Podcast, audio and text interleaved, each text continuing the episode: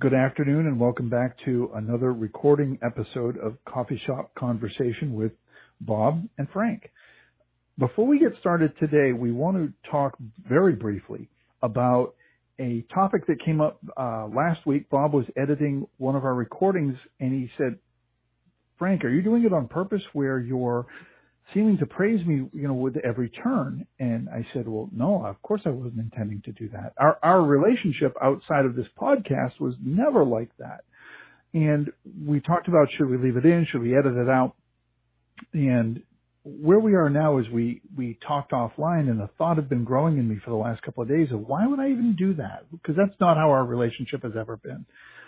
We can respect one another, but we're not really like what the modern, you know, young kids would call fanboys. That's not how we do things.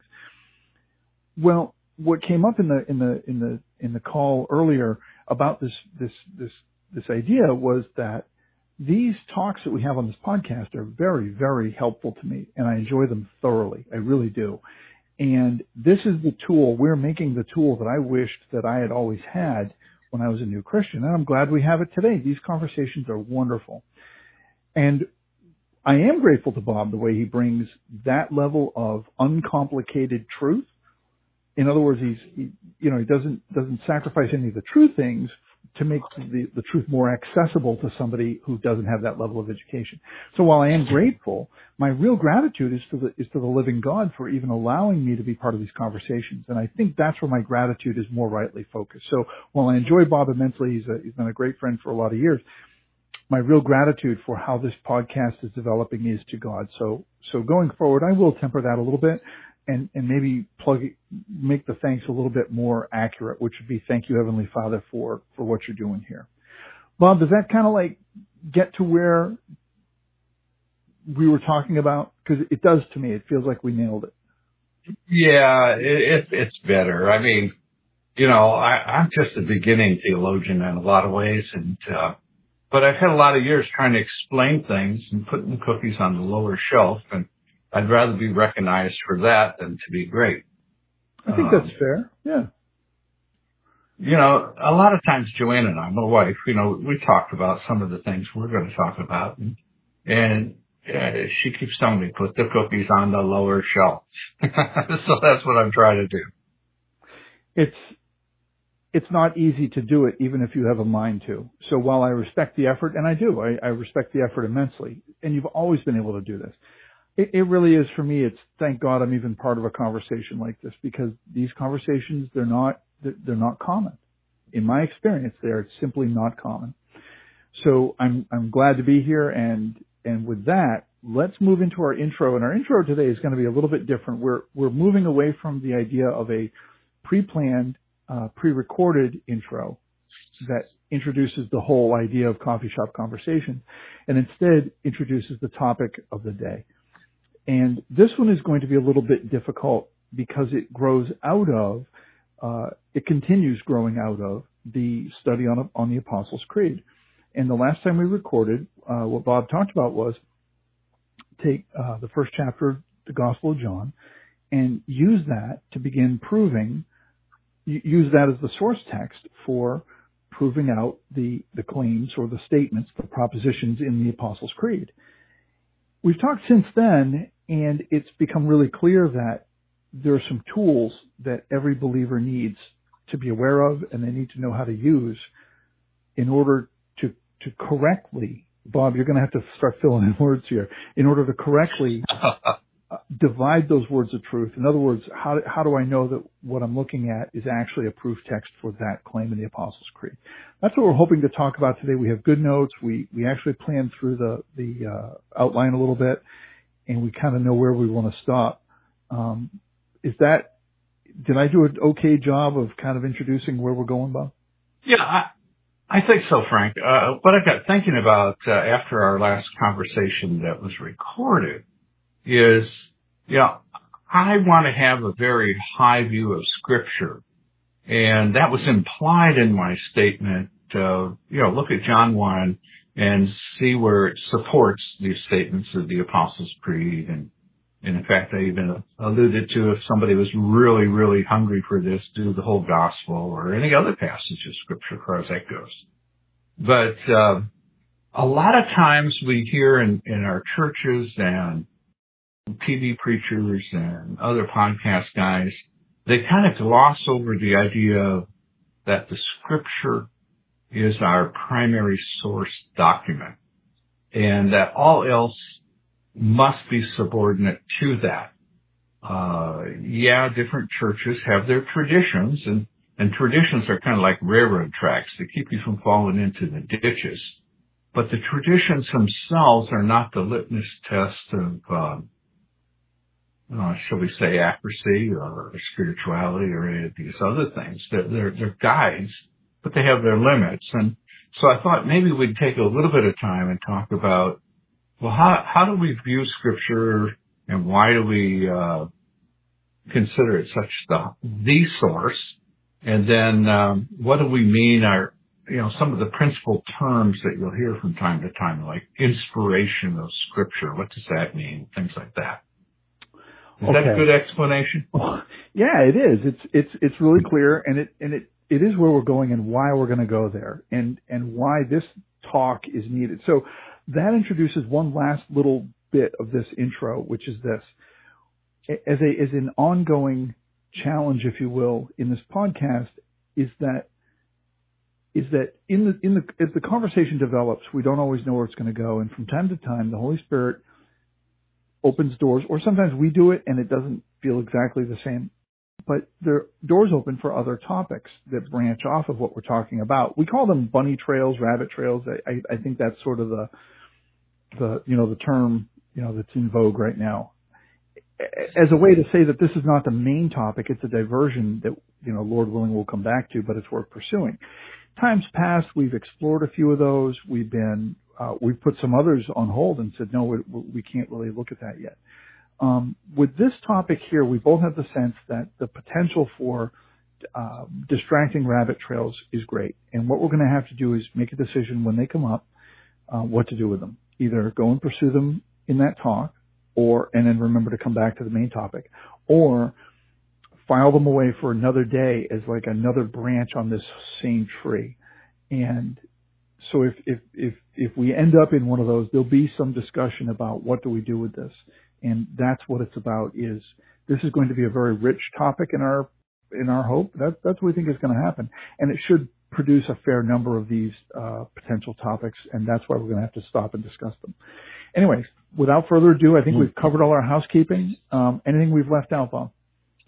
We good? I don't think so. I mean, we can spin off, but I, I guess, no, I think we're good. Uh, Probably the main thing I want to touch on, what do we mean when we say the Scriptures are inspired?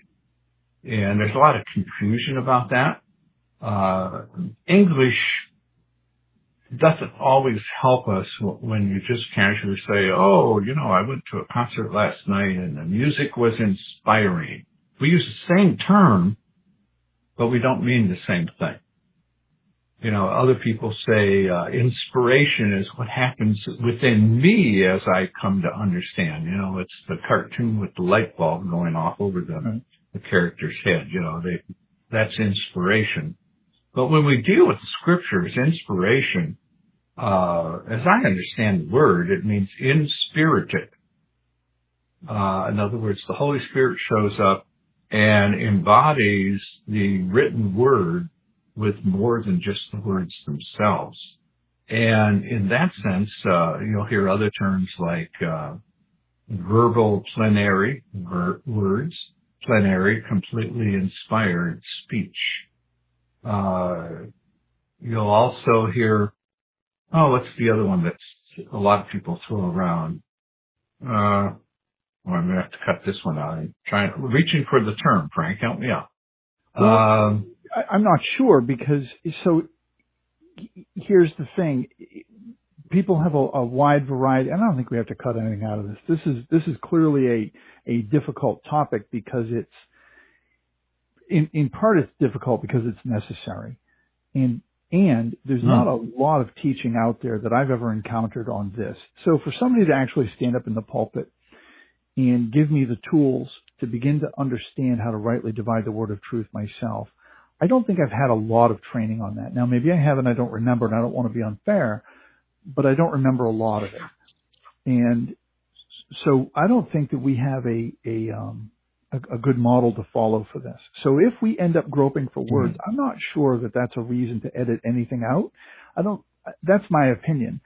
So, so this point about we're using the same word, but it has two totally different meanings depending on the realm.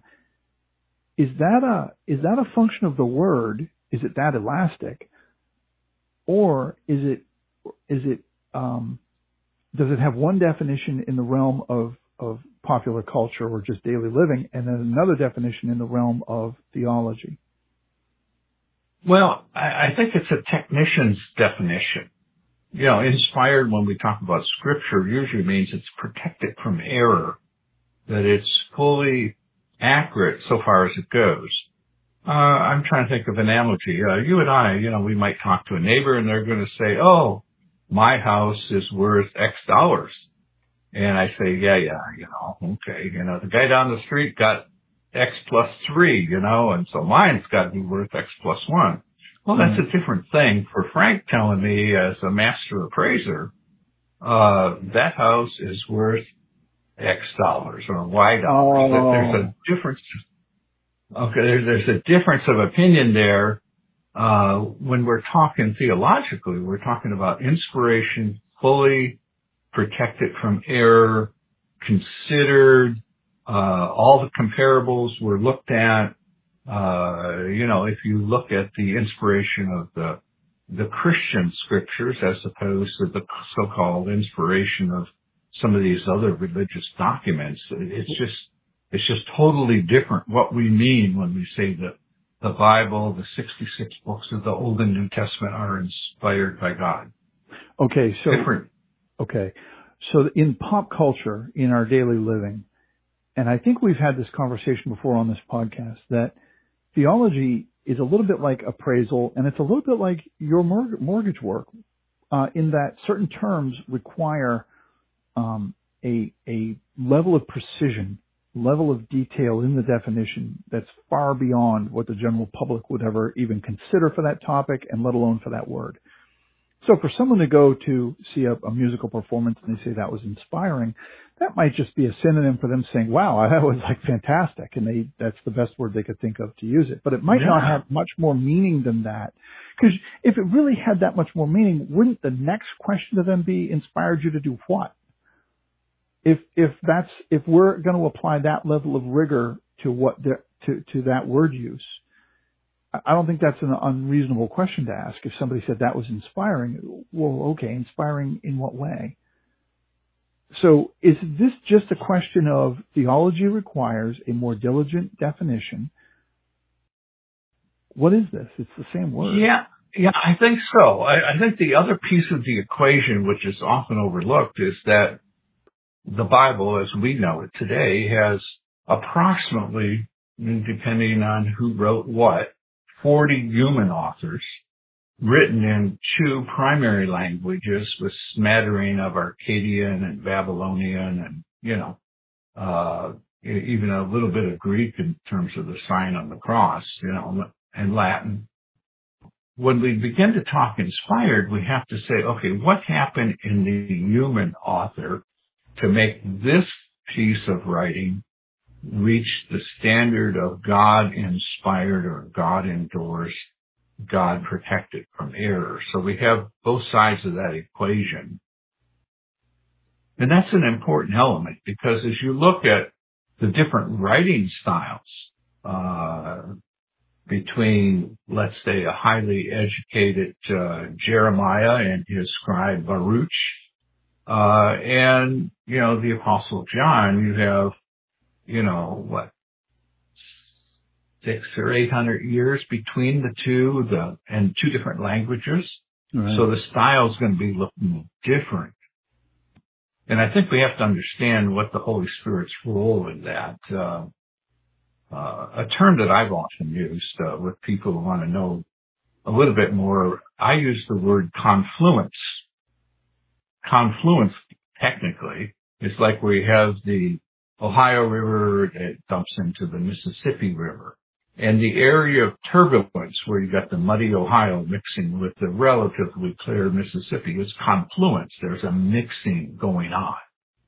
And downstream a few miles, I don't know how far it takes it to do it, you can't tell which water came from which river. And I think we have to look at the scriptures to some extent like that, that when it's all said and done, and when it's passed down to us, Uh, we see the personality of the human author in many cases, but we also see that uh, the values, uh, the perspectives, uh, the intelligence of God who's giving that human author something to write, that somehow God, the Holy Spirit, is inspiring and protecting its accuracy. I would imagine that this idea is uh, hotly debated. I would just take a shot in the dark. There is a body of, I don't know what you call them, quasi-Christian writings called, uh, that they were assembled into a book years ago called the Gnostic Gospels. Or I don't know if it was one yes. book, but okay. And that lady who did that is still alive. She, uh, and still promoting this.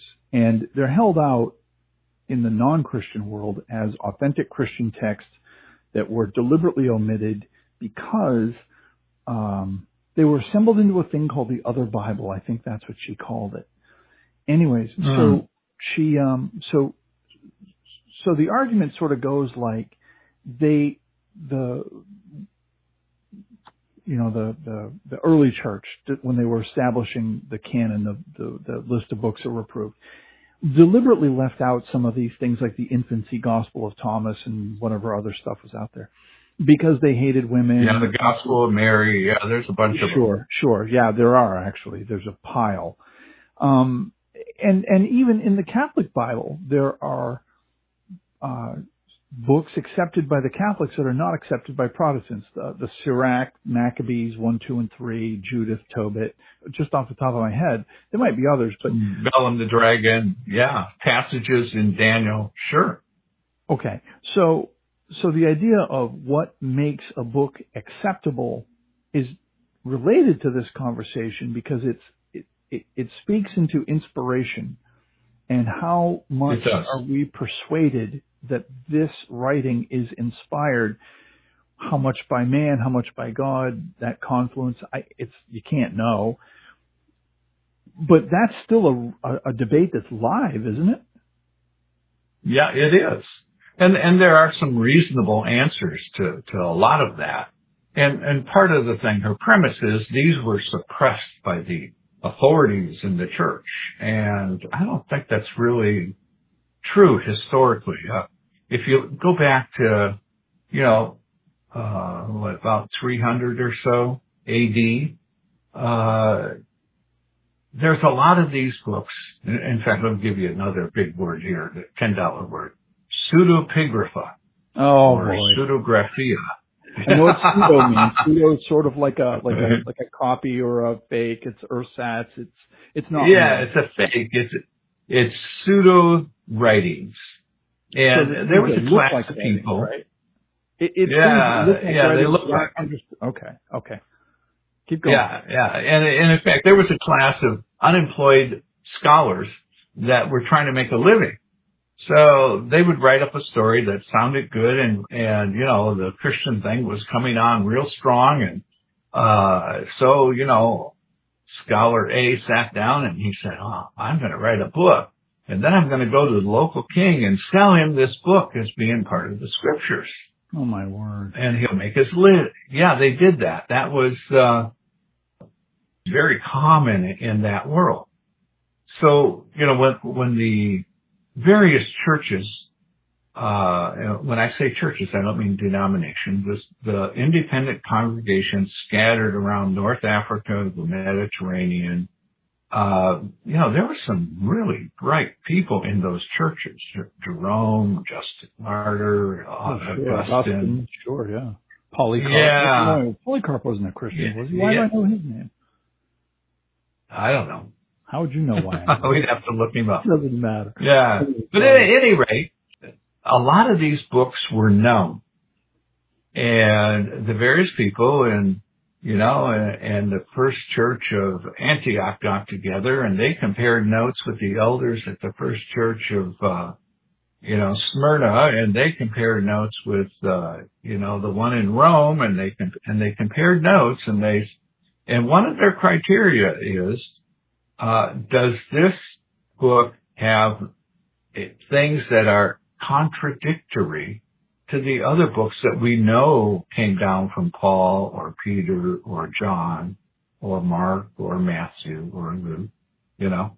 And, uh, it, because a lot of this literature is, is actual New Testament stuff. Right. And yeah. so they would say, no, th- this, this piece here really, really contradicts, you know? Uh, for instance, one of the charges against Maccabees and why the Protestants don't accept it is that's where you get the prayers for the dead stuff. Oh. Uh, and, you know, and so it's, it's pretty clearly outside the realm of other known pieces of, of truly inspired scripture. You know, okay. you know, the Psalm says once you're, you're down, you're, you're dead, you know, your eternal decisions are, are made, you know, where you're going. So there's no need for prayers of the dead. So it argues against that sort of thing. The other thing that happens is there's something, and here's another, this one's maybe only a five dollar word rather than a ten dollar one. Yeah. And that's called illumination. and, oh, that's, I don't even think that's uh, five, Bob. That feels more like maybe it's in the bargain basement, you know, the buck and a quarter. Yeah. This is the headlight in the car. It illuminates so you can see clearly. And Jesus promised to us in the Gospel of John, in his upper room discourse, that the Holy Spirit would come and lead us into all truth. You can pick up any piece of literature that purports to be literature. And, you know, if you read it, and then you get a bunch of guys of relatively, and gals, spiritual maturity, sit around, look at it, and they say, gee, this just doesn't have the fingerprints of God in it.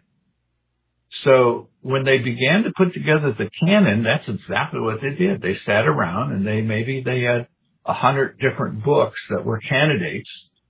Some churches used them. Others said, well, yeah, there's some useful stuff in Maccabees historically, but nah, I don't think it's really the same level. And so it was a consensus decision by the leaders of multiple churches that basically determined what was in our canon.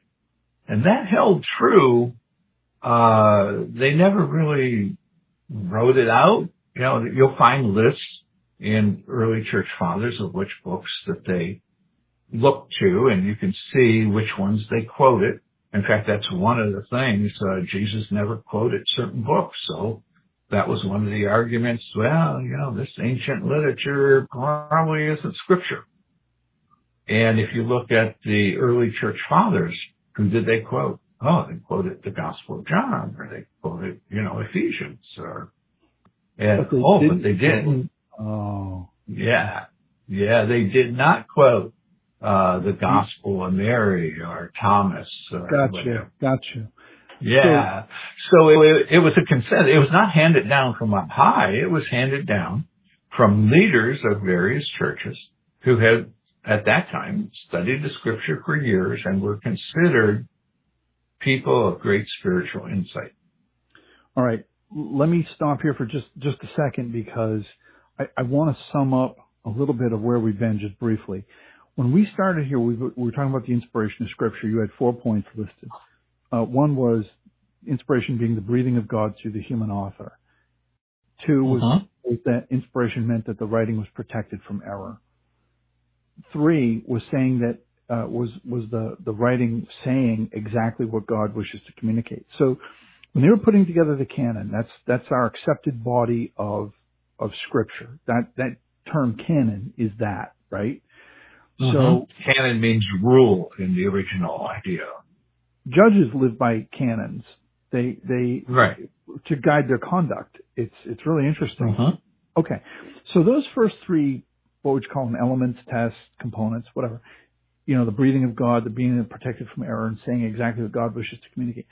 That's where these questionable texts were considered and then failed. Is that right? Is that what happened? Right. That's basically it.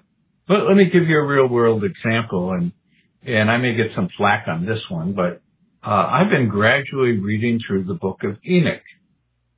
And the Book of Enoch is accepted by some of the Coptic churches, but most of the rest of Christendom does not.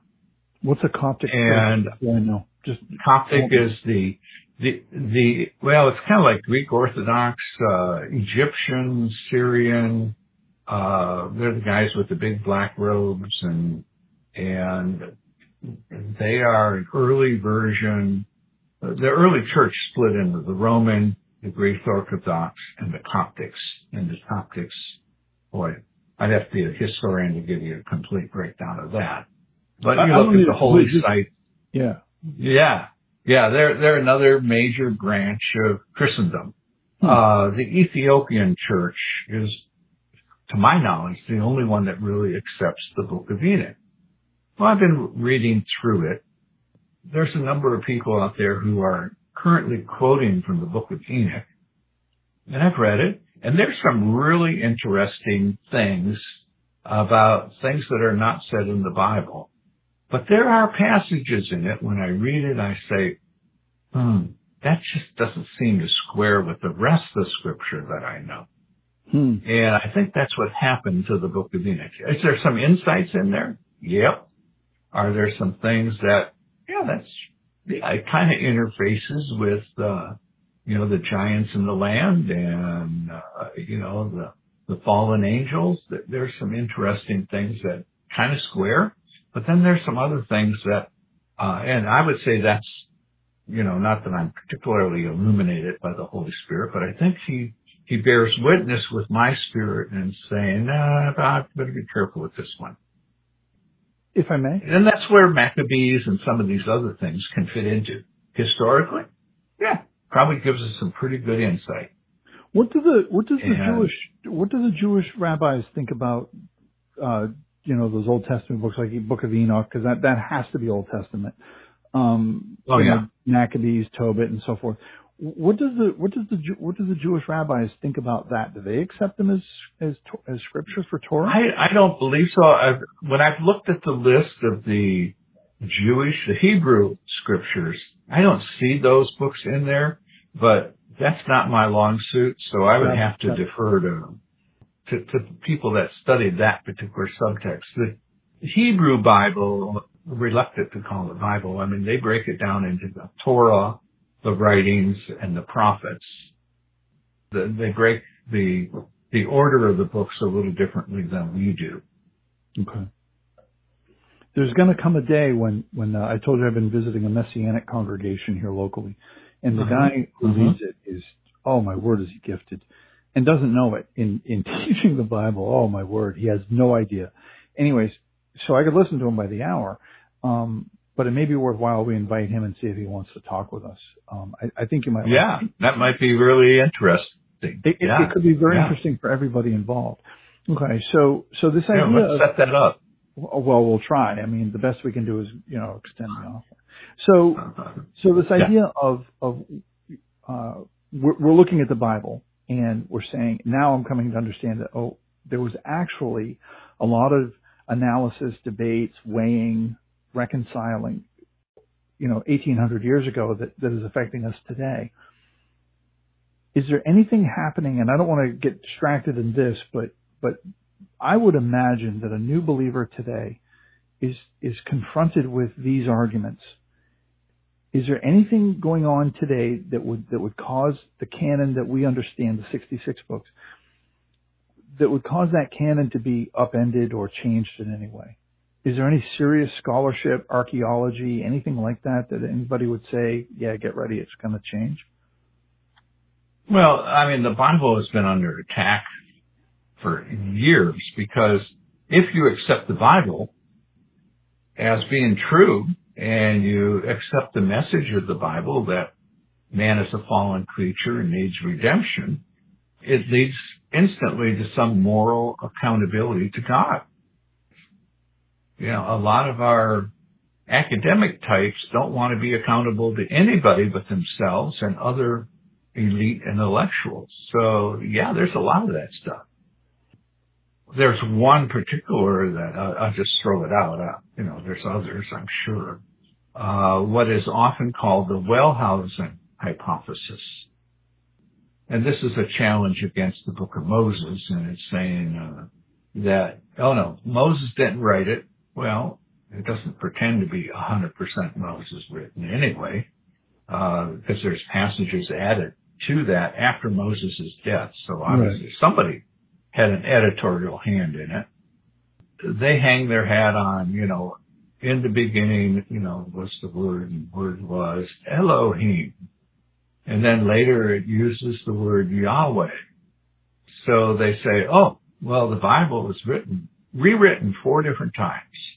The Elohim people, uh, the Yahweh people, the priestly people, and the prophets. Hmm. And everyone tried to edit different things into it. And they say, see, see, the language changes a little bit. It does. Uh, no questions. There's a little bit of change of language. But it doesn't mean that the integrity of the whole does not stand. Once you understand that there's a Trinity, uh, which of course a lot of people don't want to accept, and you understand that a lot of these ancient texts were re-edited by scholars and scribes from time to time to make them uh, understandable to the people. You know, I think you and I have talked about, we just finished, Joanne and I just finished reading uh, Ezra and Nehemiah. There's a passage in there where it says that Ezra read the scriptures, which usually means the book of Moses, and that the Levites uh interpreted those so that the people could understand. So I think that happened from time to time. Uh language changes, you know, the words that were used in the original uh may have not been part of the vocabulary anymore. So it took a priest, or in our vernacular we would say a pastor teacher, to explain, oh yeah, this this word is Yahweh, and what does it mean? Elohim is the word that describes all spiritual beings as well as God himself. So, you know, so we do see some of that sort of thing there. So I think that's the biggest challenge. Other challenge is, well, you can't believe the Bible because it's been translated over and over and over and over, and Uh, you can't trust any of it just because we can't trust any of it. And then they go dig into Dead Sea Scrolls, uh, which is pre-Christ. They find out that the book of Jeremiah is almost word for word, with the exception of a few ands and thes, uh, what we have today in our modern Hebrew text. And they say, wow, that's protection. Uh, so your just- history. Yeah. Yeah, you anticipated my, my, my final question on that line. So mm. the, the new believer out there is being assailed with attacks on the Bible. What you're saying is that not only can they be, those attacks be safely disregarded intellectually, but even if you wanted to accept them, there's still a concept in law called severability. So anytime you read a, a contract or a, a well-written, like a, I see it in zoning bylaws regularly, there will be something, a clause somewhere near the beginning of a zoning bylaw, you know, or somewhere near the very end of a contract that speaks to severability. And what it says is, if one part of this contract or this bylaw is found to be illegal or unconstitutional, the remainder will stand. That's that's the doctrine. So, mm-hmm. so even if you could find something in Jeremiah that said that's a typo, it's fine. That severability says you can set that one aside safely and accept the body mm-hmm. of, of the rest of it as accurate, because it's been proved and proved again as accurate. So this, this, this idea of protection from error, you just answered through the Dead Sea Scrolls. That's probably the best archaeological evidence that anybody could or, or has produced. Uh-huh. You've also uh-huh. spoken to the false or unaccepted uh, writings under under the tests of inspiration, the breathing of God through the human author. That shows to the believer. Believers can tell this. um, not to distract, but no, I'm not going to distract. So then finally, uh, saying uh, what God wishes to communicate, again, comes clearly through to the, to the believer. And when you get enough believers together or mature, they begin to discern w- whether this is of God and whether this is to be trusted. And I found that to be consistently true. That's the proverb, you know, uh, in a multitude of counselors, there's safety. Mm-hmm. And it's, if I was the one responsible for assembling the canon, I, I, I can be sure I couldn't do it. I could probably get half of it, but I could very likely be fooled by lots of clever imitations. But if a hundred spread out across a wide geography, a hundred experienced, mature believers read these same documents and came to the general overwhelming conclusion that no, that is not of God, what more proof would you need? Yeah, yeah. I, I think the other thing I would add to this, just to give some people some context, uh, let's see, you were a history major, if I remember right. Uh, does anybody question Caesar's Gallic Wars, that they happened? You know, I had to read those in college, and they were hard to read. And I think I know where you're going with this, but continue. No, they don't. You know, and and those are like, what, how, like five hundred years B C? Correction. That should be fifty B C. Something so like that? Is I didn't that understand. Old? Okay, so in college, they may have said how old this stuff was and how how they didn't really have the original text. But I think that's yeah. what's implied in the educational environment is always an assumption that these texts were just sort of like received from Homer directly to, you know, this translator in eighteen seventy-three or whatever. And it, you would turn me on to Josh McDowell's book. Um, I just pulled it off the bookshelf. What's it called? it's, it's not more than a carpenter. What evidence? Was it called? No, it, it's uh, evidence that demands a verdict. That was it. That, There's, yeah, this is, I've got the new evidence, which is evidence one and two. It went through a couple edits and iterations when we knew him. And, uh, but Caesar's Gallic War, I don't, I don't want to beg the point here, but it, it's, we we have, I, I believe Josh points out here, and this book is, is not a book that you sit and read. It's strictly for reference. I read it, and, and it was uh, a reference. It could, I came away shocked. That's what I came away with. As sh- I, and you're right, I have, a, I have a bachelor's in history. I came away shocked at at the reliance on these texts that that the earliest copy we have might have been five hundred years after the person died. That that that yeah. shocked me. I was shocked at that. Like some of these, like the Gallic Wars, I, I you're probably going to get to that date, but it was like, It was like, so Caesar lives around the, uh, about forty years before Jesus is born is when he's living. The earliest copy we have might be from nine hundred A D. It, yeah, it was, the, what they call it the gap from the original to the copy we have. Okay. And some of these are shocking, like, like Homer's Iliad and his Odyssey. It's like, they're not even close. They're just not even close. Like some of those are like a thousand years is the is the you know the gap between when they were written, mm-hmm. you know the text we have, and and we rely on these things. Nobody doubt. Everybody knows that the Iliad is all jumbled up. Everybody knows that, that that there was a corruption, and they all know that. But that's not the case with the Gallic Wars. It's not the case with Plutarch or Cicero or any of these other guys. You know. Um, uh, Lucretius, the first century Roman poet, no, they they take those as Plato, you know, Aristotle. No, they, they receive these things as correct, and they have no real foundation to accept them at all. Yeah, I found the page, if you want to know. Yeah, I do, I do. With Homer, uh, Homer, the gap is four hundred years. Herodias, if I'm pronouncing it right. The what? Herodias, H E R O D O R U S. Yep. He's one thousand three hundred fifty years. Plato is one thousand three hundred year gap. Okay. So, so, uh, so Plato. Caesar is a thousand years. Yeah. So, so Plato is the backbone of all modern philosophy. All of it, right? Yeah. It's yeah. what Augustine was building off of and Thomas Aquinas, right? And, yeah. and, and all the all the all the Renaissance philosophers, the Enlightenment philosophers, everybody's responding to a document or a series of documents, because the whole thing was like four hundred pages, everything that Plato would have would have done. And and the and the best copy we have is thirteen hundred years since his death. Well, listen to this. We only have seven copies of that. Oh my word!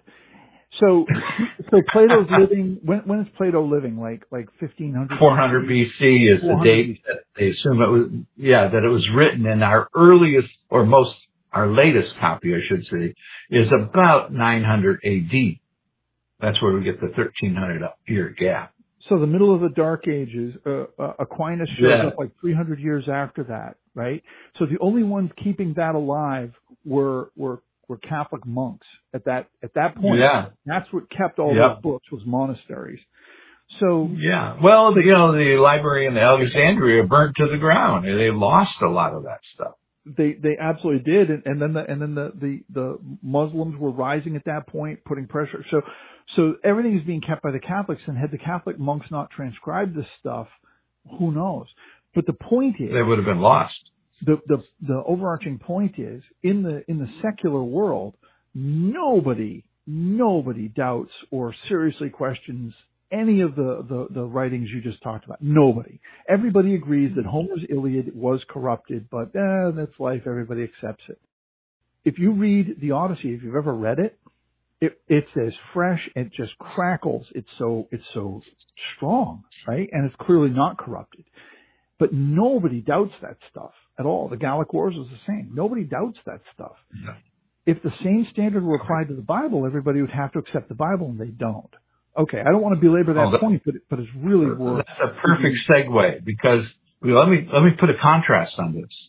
The New Testament basically is written A D fifty to A D one hundred, assuming that the Apostle John was the last one who wrote Revelation in the nineties someplace. Listen to this. Most of it written within fifty years of the.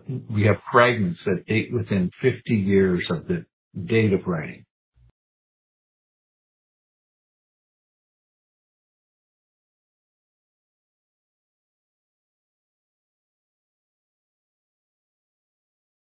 Uh, fragments. Uh, we've got uh, one hundred fourteen fragments that date within fifty years of the event, uh, and it goes up two hundred complete books, uh, that's what we would call epistles, within one hundred years of the events, two hundred fifty copies of what contains most of the New Testament within one hundred fifty years of the event, and three hundred twenty-five complete New Testaments as we know them, dating within two hundred twenty-five years, uh, for a grand total uh, other fragments and so on, five thousand three hundred sixty-six copies of major portions of the New Testament. That's incredible. That's a really rich, um you know, comparing it to what's available for these other these other writings that of that same period. Oh, it's, it's hands down. It, it, there's no questions that that we have essentially what was written. Okay, you know, scholars have you know looked at different things between the various copies, and you know, you have the the copies that are in Moscow. Moscow, believe it or not, is a big uh, repository of ancient Uh, Christian literature.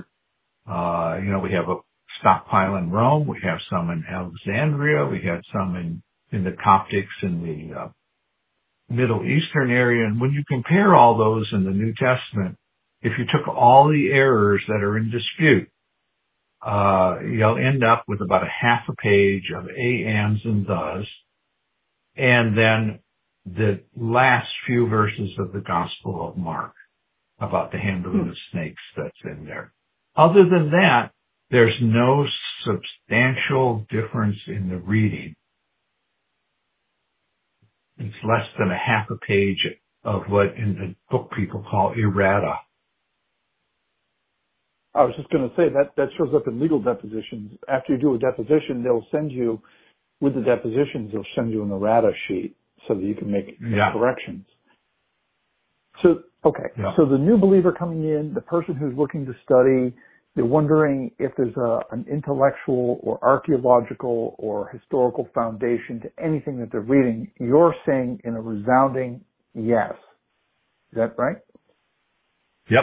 You can rely on the documents. Now, one thing we have to be very careful with is the Bible itself is inspired, but not all interpretations are. So now we begin to get into, okay, how are we going to read and understand and consider the teaching, and how do we integrate those teachings uh to a body of truth? And that's where our Apostles' Creed begins to do that for us. It gives us some rails that if we stay within that, you know, the railroad tracks of the left and the right side, we're probably not going to go off too far in the beam. So at that point, we begin to say, okay, what are the tools that help us read the scriptures and understand them uh in a reasonable way? I mean, we've got to understand all literature, uh unless some guy is really on acid or something, wants his writing to be understood by the reader. And we have to say that the human and the divine authors of scripture wants us to understand that.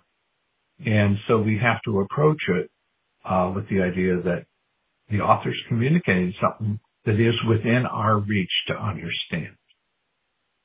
Okay. I'm, I'm going to make a suggestion here. Okay. Okay. So our first recording was about forty-four minutes. This recording okay. here will be about six. That gets us to about fifty. What I would oh, suggest okay. is we've hit the end of a topic. You've taken us through the introduction. Okay. Okay. And if we start into the solution, we're going to be here another hour. And I'm going to suggest That's that true. If on, say, Thursday evening, you wanted to do this again, um, yeah. we pick up the solution. And we pick it up right there.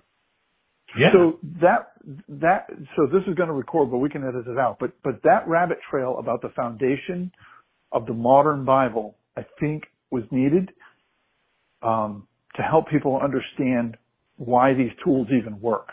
In other words, they're not being asked to translate the Greek. What they're being asked to do is to do uh, modern textual criticism to understand better what's being said. But but the documents underneath have already been proved. Let's stop here, and it will pick up the solution.